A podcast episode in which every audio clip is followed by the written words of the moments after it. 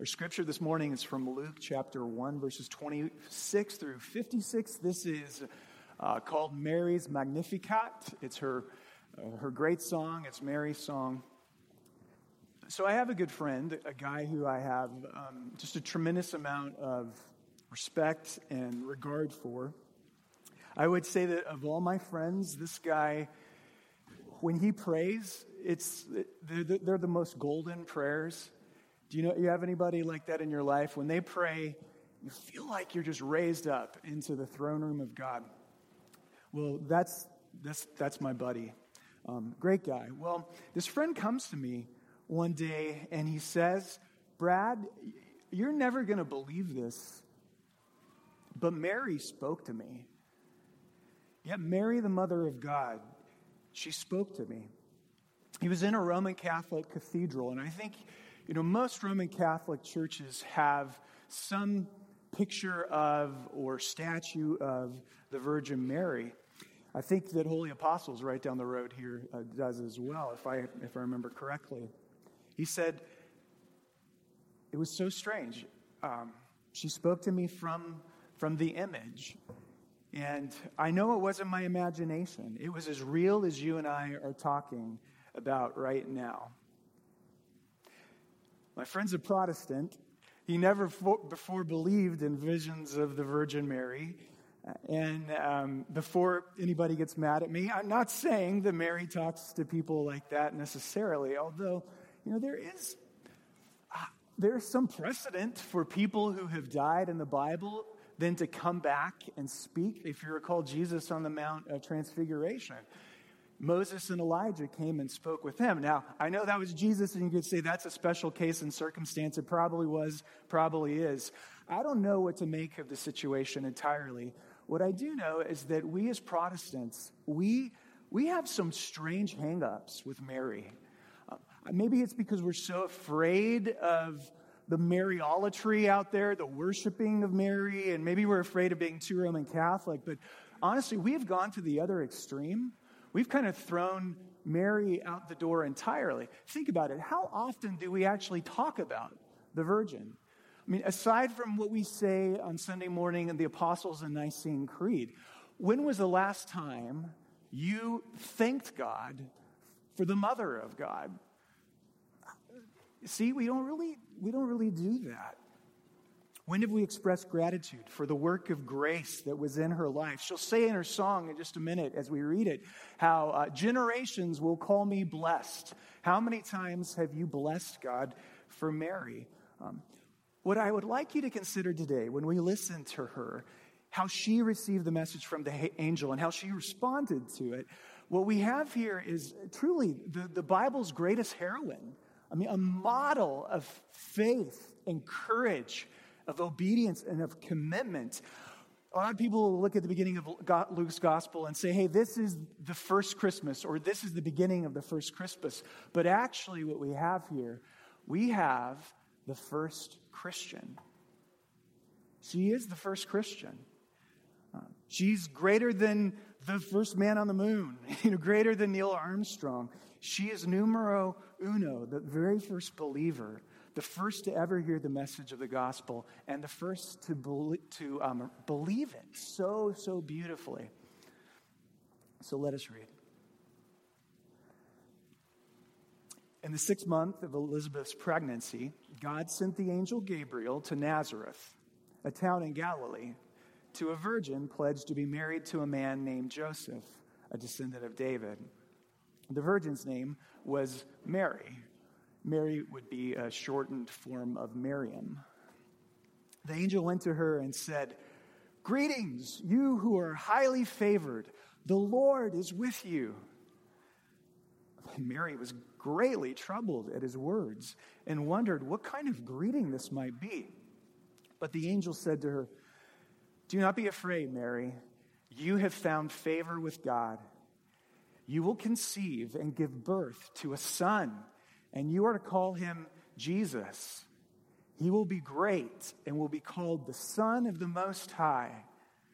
The Lord God will give him the throne of his father David, and he will reign over Jacob's descendants forever. His kingdom will never end. How will this be? Mary asked the angel, since I am a virgin. The angel answered, The Holy Spirit will come on you, and the power of the Most High will overshadow you. So the Holy One to be born will be called the Son of God.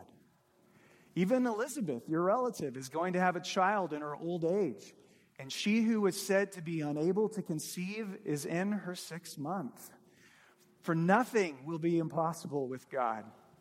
Mary answered, I am the Lord's servant. May your word to me be fulfilled. Then the angel left her. At that time, Mary got ready and hurried to a town in the hill country of Judea, where she entered Zechariah's home and greeted Elizabeth. When Elizabeth heard Mary's greeting, the baby leaped in her womb, that is, John the Baptist, and Elizabeth was filled with the Holy Spirit. In a loud voice, she exclaimed, Blessed are you among women, and blessed is the child you will bear. But why am I so favored that the mother of my Lord should come to me? As soon as the sound of your greeting reached my ears, the baby in my womb leaped for joy. Blessed is she who has believed that the Lord would fulfill his promises to her. And Mary said, Magnificat is based on the first word here in the Latin, my, for magnify. My soul magnifies the Lord, and my spirit rejoices in God my Savior, for he has been mindful of the humble state of his servant. From now on, all generations will call me blessed, for the mighty one has done great things for me. Holy is his name. His mercy extends to those who fear him from generation to generation. He has performed mighty deeds with his arm. He has scattered those who are proud in their inmost thoughts.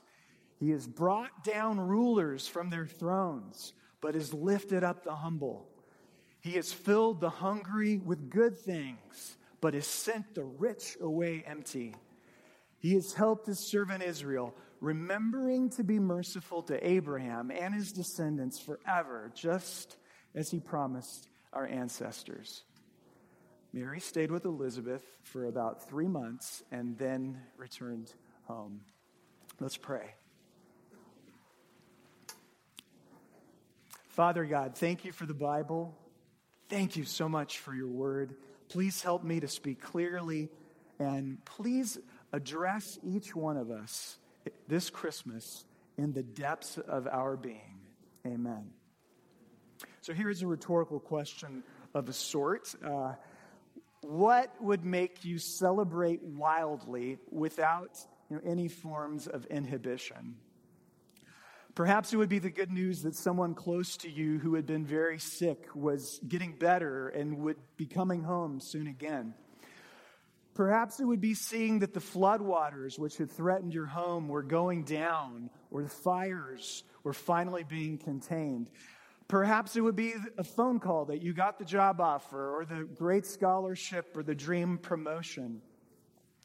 And what would you do in those instances? Well, you might dance around the room. You might text everyone you know and invite them to a party. Here's the thing if you lived in a culture where rhythm and beat was just part of your cultural heritage. No doubt you would begin to sing a song and you would start. Of course, that's not part of my cultural heritage, is it? You would start clapping your hands and stamping your feet and singing aloud. And here, I think, is what's going on. In Luke chapter 1, this Magnificat. Um, you may know that this is one of those famous songs in all of Christianity. It has been often whispered in monasteries, uh, chanted in cathedrals, recited in small remote churches by evening candlelight, set to music by Johann Sebastian Bach. Uh, because of this, I think we get the wrong impression. Mary is this kind of Northern European nun with her head bowed and she's chanting the verses my soul glorifies the Lord. Is that your picture of her? Uh, uh, no, that's not her. She is not like the front of our bulletin. Did you see her in the front of our bulletin? This Northern European maiden with uh, light skin and, and light hair? No. Oh, no. She's, she's most likely dark in complexion.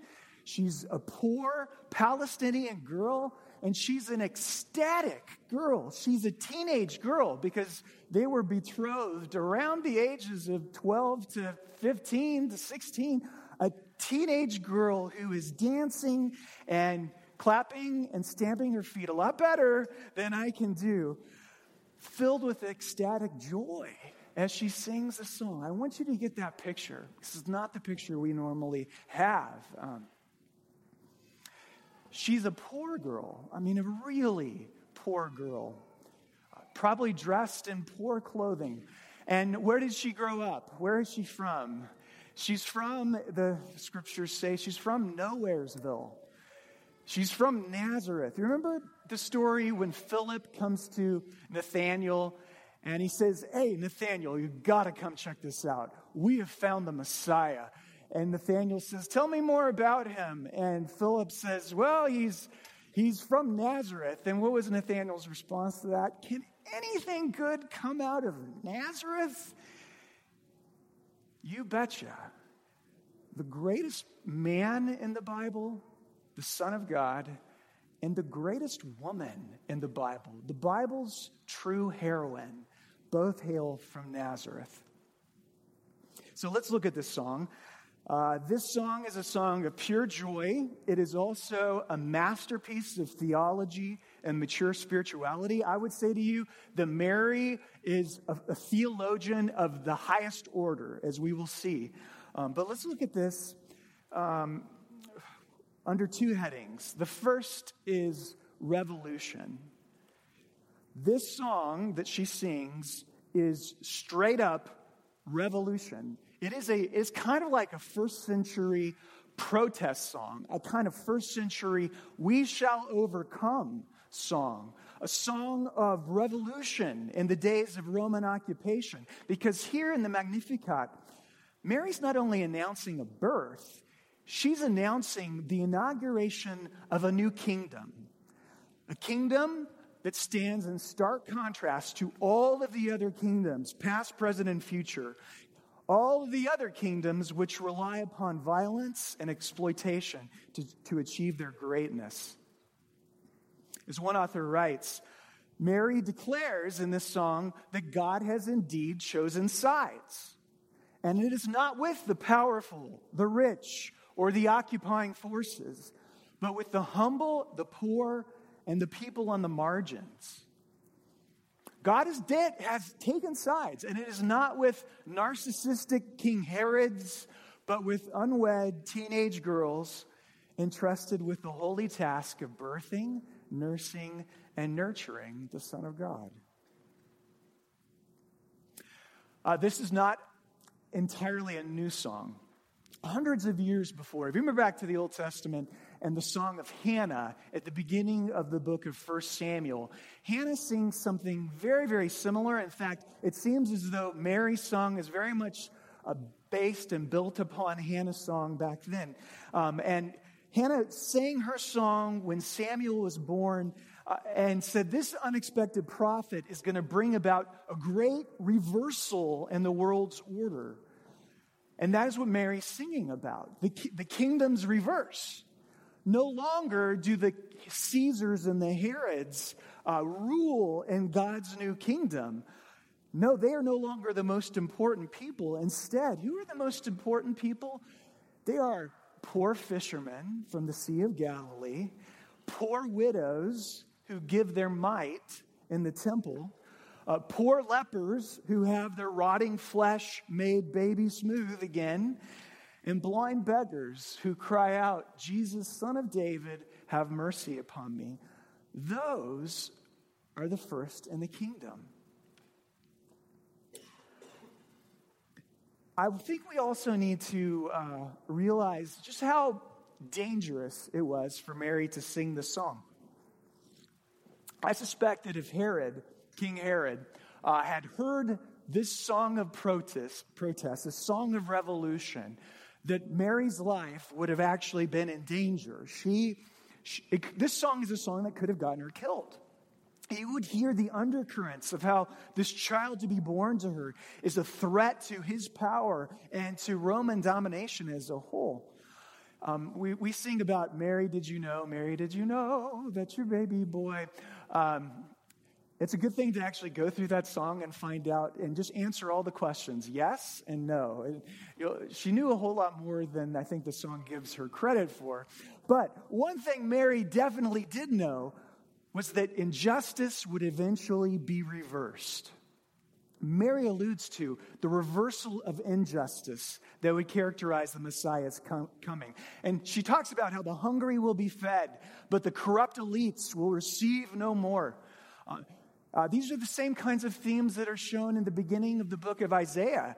Uh, how those who are in charge of Israel, who are corrupt in their, their, uh, their behavior, the Messiah would right those social wrongs. And so that's what Mary's song points to. Her hope that Christ's coming would mean social wrongs would be righted and justice would be established forever and ever and that God would win the complete victory over wicked regimes. Now, Shelton and I did not uh, confer with one another before we got to the worship service today, but Shelton, uh, I was definitely going to give a long extended, and I am going to give a long extended uh, reading from Wang, uh, Wang Yi's letter because if you want to spend 10 great, 15 great minutes of your life get onto the website is faithwire, all one word, dot com, and look for Wang Yi. Because this letter of protest, or really is that, it's a letter of civil disobedience. It's been translated into the English. It is, it is so much like the Magnificat. It, um, he declares that, quote, uh, I respect the authorities that God has established in China, and I submit to the historical and institutional arrangements of God in China. In other words, I submit to corrupt rulers, but I'm warning them. And that's what he does. He warns them with such um, boldness and also with compassion. So listen to this as he writes I must point out that persecution against the Lord's church and against all Chinese people who believe in Jesus Christ is the most wicked and most horrendous evil of, the Chi- of Chinese society. This is not only a sin against Christians, it is also a sin against all non Christians. For the government is threatening those who are not Christians and hindering them from coming to Jesus. There is no greater wickedness in the world than this. If this regime is one day overthrown by God, it will be for no other reason than God's righteous punishment and revenge for this evil. For on earth, there has never been a thousand year government, but there has been a 2,000 year church. So, in mercy, I warn you those who lock me up will one day be locked up by angels. Those who interrogate me will finally be questioned and judged by Jesus. When I think of this, the Lord fills me with a natural compassion and grief towards those who are attempting and actively imprisoning me. So, Christian friends, I say to you, pray that the Lord would use me and that he would grant me patience and wisdom that I may take the gospel to them. And to the authorities, I say this separate me from my wife and children, ruin my reputation, destroy my life and my family. You are capable of doing all of these things, but stop committing evil. This is not for my benefit, but rather for yours and your children's. I plead earnestly with you to stay your hands. For why should you be willing to pay the price of eternal damnation in hell for the sake of a lowly sinner such as I. I say to you that Jesus is the Christ, the Son of the eternal living God. He died for sinners and rose to life for us. He is my King and the King of the whole earth, yesterday, today, and forever. I am his servant and I am imprisoned because of this. I will resist, this is the last line, I will resist in meekness those who resist God and I will joyfully violate all laws that violate God's laws. Maybe I forgot to just mention that the reason he's protesting is because the Chinese government came and told them that they must stop meeting as a church. And he said, I won't stop meeting as a church. Absolutely not. As I read Mary's Magnificat, as I read the birth stories about Jesus in the other Gospels, um, I cannot help but conclude that though the world may be tilted to the rich and the powerful and the communistic and the Islamic, large portions of the world, God is tilted otherwise. God is tilted toward the underdog pastors and the underdog peoples, to which Mary says, You better beware. she's, I mean, she is so bold. You better beware because the revolution is coming. Not a revolution of sword, but a revolution of God's power and mercy. God will bring down the rulers from their thrones, she says, but lift up the humble. He has filled the hungry with good things, but he has sent the rich away empty.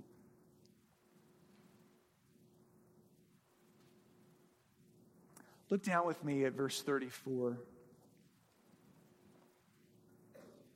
As I said before, Mary is the Bible's greatest heroine.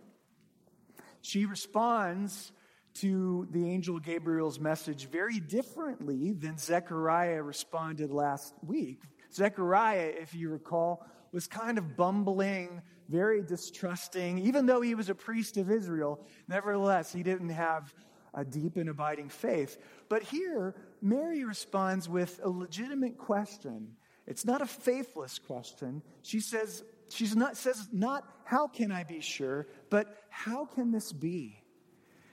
She is a virgin, so it is it's a reasonable question to ask. How can this be? Gabriel is glad to give her this gentle and reasonable answer. Using the most discreet language he knows, he describes how the Holy Spirit will come upon her and how the Most High will overshadow her. And the word he uses there for the Holy Spirit's uh, work is the same word that is used in, in the very beginning of the Bible when it says that the Holy Spirit was hovering over the waters of creation. There's a sense that there's a, a, a new creation, a brand new beginning of the Bible that is happening in Mary's womb. And while that sounds like, for me, Pastor, incredibly cool biblical theology, to a teenage girl, how do you think that sounded? Scary. It was really scary. really scary. Um, imagine your teenage daughter comes to you and says, Dad, I'm pregnant, but it's all good because it was God.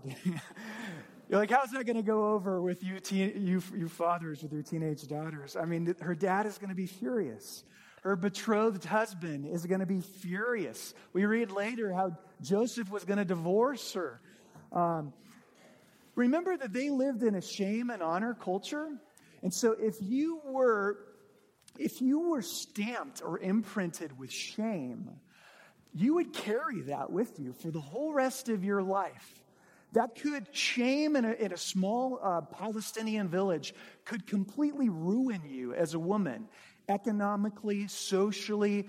You've got the scarlet letter, but I mean, it would have been even worse than than Hester Prynne. I mean, it would absolutely ruin a woman. Um, it would be the equivalent of somebody, a doctor, coming to us and say, I'm, saying, I'm sorry, but it's cancer, because it really was like terminal cancer. And so God is calling her to a very hard road, a very scary road, a very difficult road. And yet, look at her response in verse 38. That this is like, 38 is the conclusive proof that this woman is the greatest of heroines. Look how she responds. She says, uh, Behold, I am the Lord's servant. Only that's not exactly what she says. Uh, our English translations kind of soften it and call it servant, as is here, or I think that oh, the King James Version, she says, Behold, I am the Lord's handmaiden, which sounds really nice. Um, but in, in reality, the word there, the word means slave. She says, Behold, I am the slave of the Lord. She's affirming that she is not her own. Don't overlook what a big deal this is. When, what Mary is doing in verse 38 is she is surrendering her rights, her hopes, her dreams, and yes, her own body. She is surrendering her own body absolutely to God and saying, It is all yours. So beautiful. All right, as we get to the close of the sermon, let's head up in a hot air balloon and try to see maybe the big picture of theology that God is doing in the virgin birth. Um, again, we'll go back to the beginning of Genesis. Remember, humanity's story begins in the Garden of Eden with God fashioning Adam out of the dust of the earth. We might say that the dust of the earth is the clay that God took in his hands and used to craft the first human. Well, the virgin birth is telling us that, again, there's a new beginning to the story. In this new beginning, instead of using the dust of the earth, God is using somehow, mysteriously, the substance of the Virgin Mary. Uh, Mary's womb, Mary's humanity, Mary's clay. She is the clay, and God is from that forming the new man, the new Adam, the, the new Jesus, the new humanity. Um, it's really quite awesome when you think about it. It's a sign that the Garden of Eden is kind of here again symbolically in the womb of the Virgin Mary. Okay, we, are still up here. If you're following with me, uh, so, one of the themes of the book of Genesis is you have these long genealogies where uh, Adam gives birth to a son. Um, we have Adam becomes the father of Seth. Seth becomes the father of Enosh. Enosh becomes the father of Kenan. Each of these sons, they're born, and each of these sons die because each of these sons are made in the image of their father. Again, the virgin birth tells us there's a new beginning to the story. Um, instead of the monotony of born in the image of a sinful father, and therefore you're a sinner, and therefore you go on into sin and die, instead of that, you can see how the virgin birth interrupts all of it. We find for the first time someone who is not created in the image of Adam, but he's created in the image of who? Of his father, of his true father. And so, um, you know, there's a new hope. There's a beautiful new hope. Star Wars has got nothing on this. There's a new beginning. And this is the greatest biblical theology I can think of. I, I truly wish that this kind of theology um, stirred us so that it made us want to stand up and clap our hands and stamp our feet and sing real loud because this is, is, is the, um, is the substance of true and eternal joy, is it not? Amen, it is. Two things I want to leave you with. Number one, uh, how would Luke know all of this personal information? Like, how would he know all, all the, the nature of the conversations and how the song was written? Um, the beginning of Luke's gospel actually tells us I didn't touch on this very much in the first sermon in our sermon series on the Gospel of Luke, but it says that Luke went on to interview um, many eyewitnesses to the events that he records. You get the feeling that for him to have known this, he must have gone and interviewed Mary herself. Something also I failed to mention in the first sermon is he dedicates his book to a guy by the name of Theophilus. Who is Theophilus. He calls him most excellent Theophilus. Well, we don't know much about Theophilus. His most excellent title suggests that he was a wealthy governmental official, perhaps. Um, uh, perhaps he was the one who commissioned Luke to write the, the, uh, the book, Luke and Acts, because Theophilus is the beginning of the book of Acts as well. So it's quite possible that Theophilus was the patron who basically funded the research project for Luke to write the gospel. So, one of the things that we find, or will find in Luke's gospel, is Luke's gospel is the gospel of the poor. We see it in Mary's Magnificat. It's the gospel of the poor, but it's financed by the, by the rich. Without the financial backing of Theophilus, Luke would have never been able to travel around the Roman Empire and interview the respective people and spend all of that time doing that. Um, but 2,000 years later, uh, we now have, because of the, the, the, the generosity of Theophilus, we have the largest contribution to the entire New Testament the gospel of the poor that is financed by the generosity of the rich. And, brothers and sisters, what about us? Uh, we should always remember the poor, but especially now, like in this season when our Savior is born to an extremely poor and oppressed woman, and he himself is a poor man. He spends the first few years of his life as a refugee in Egypt. We must remember the poor. Um, how much money are you going to spend on your friends and family this Christmas? And how much money are you going to spend on the poor? The Gospel of Luke really calls us to, uh, to consider those questions. And then finally, I want to focus on the word magnify. She says, My soul magnifies the Lord. And you know how the word magnify can be used in uh, two different senses. Uh, what is she using to magnify the Lord? We magnify through a microscope. A microscope takes something that's very small and makes it rather big. Um, it takes that little ant and makes it look like a dinosaur. Another way that we magnify is through a telescope. It takes something that appears to us to be very small and shows us the actual size of, of it. It shows us what, what it really is, the bigness of it all. And so the question is um, what kind of magnification is Mary using? Is it the magnification of a microscope or is it the magnification of the telescope? What do you think? Um, all right, all in favor of microscope. all in favor of telescope. I think it's a little bit of both. I think, it, of course, I would say that, cheater. I think it's a little bit of both. The astounding irony is that in her womb, in the sixth week of pregnancy, the Son of God was an embryo no bigger than an apple seed. Like you would need a microscope to see him. In week seven of Mary's pregnancy, God Almighty was no bigger than the size of a small grape.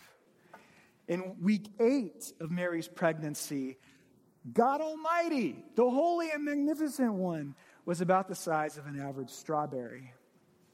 And yet we know, uh, and the image I've used before on previous Christmases is what she was carrying in her womb was like a blue whale.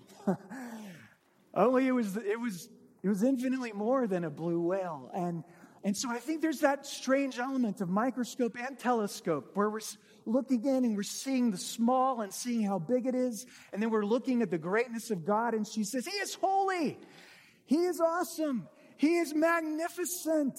He is, and she just recites these attributes of God. And it's the greatness of God that they, uh, just ignites her imaginations. Um, I think the greatest line from, her whole, from the whole song is found in verse 37. And if you look there, and I'm, I'm finishing right now, verse 37, she says, in, re, in response to all of this, nothing will be impossible with God. Nothing is impossible with God. If we only could get that into our hearts this morning, nothing is impossible with God. Like our wildest imaginations can't conceive of the glorious possibilities that no matter what we're facing, whatever hardship, whatever trial, whatever spiritual darkness, whatever difficulty, if God has done this with a poor teenage Palestinian girl, nothing is impossible with God. Will you say that? Nothing is impossible with God. Nothing. Absolutely nothing. Nothing at all. Nothing. Because Christ is born of the Virgin Mary. Amen.